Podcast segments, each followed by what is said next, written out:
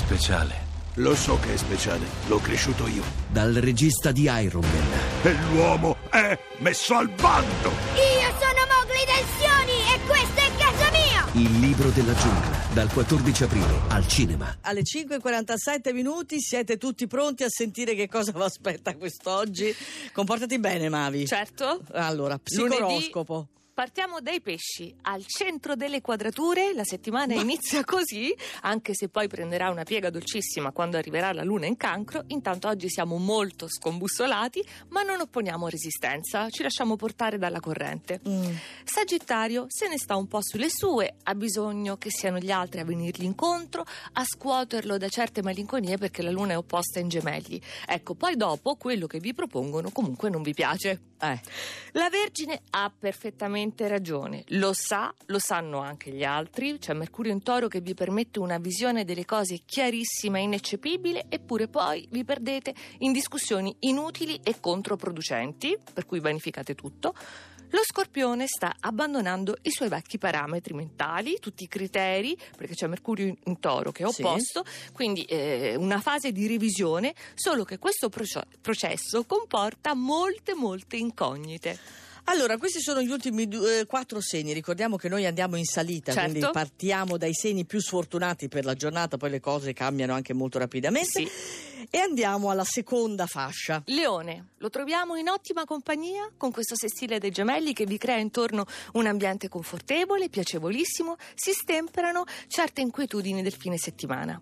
Ariete. Com'è sto precipizio? No, beh, in medio Virtus, lo Ah, sai, io sì. non disprezzo mai la posizione di mezzo, bellissima, poi Venere nel segno per tutto il mese, utile, fruttuoso Mercurio in toro. Certo, questa luna d'inizio settimana vi sembra un po' troppo sbarazzina, vaporosa, Ah. così inconcludente, però ci può stare il gioco fine a se stesso, Mm. lo potete accettare.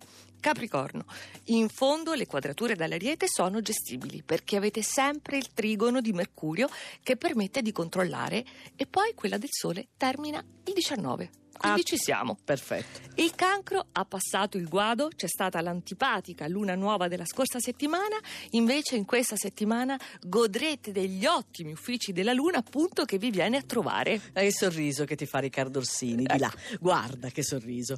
Ripaga Sfavillante. di tutto. Sì, proprio. infatti. Allora, primi quattro segni. Troviamo i gemelli con un inizio di settimana molto importante. Questa luna preziosa vi rimette al centro dell'attenzione generale. Recupero innanzitutto dal punto di vista sentimentale. Devo dire quanti esploit, Sì, non sì. uno solo. Ma Cucchetti mi sembra... Risulta? Sì, sì, risulta. Vedo che gli risulta. Sì, sì, sì, è cambiato totalmente. Bilancia, la luna nuova opposta ha presentato tutti i risvolti che non andavano e voi già in poche battute avete preparato una controreazione eccezionale, ha funzionato alla grande, oggi siete irriconoscibili. In senso buono. Ah.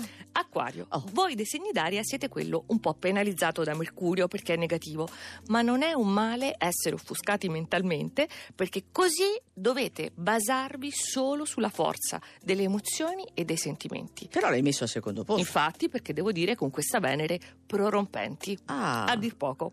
E il toro?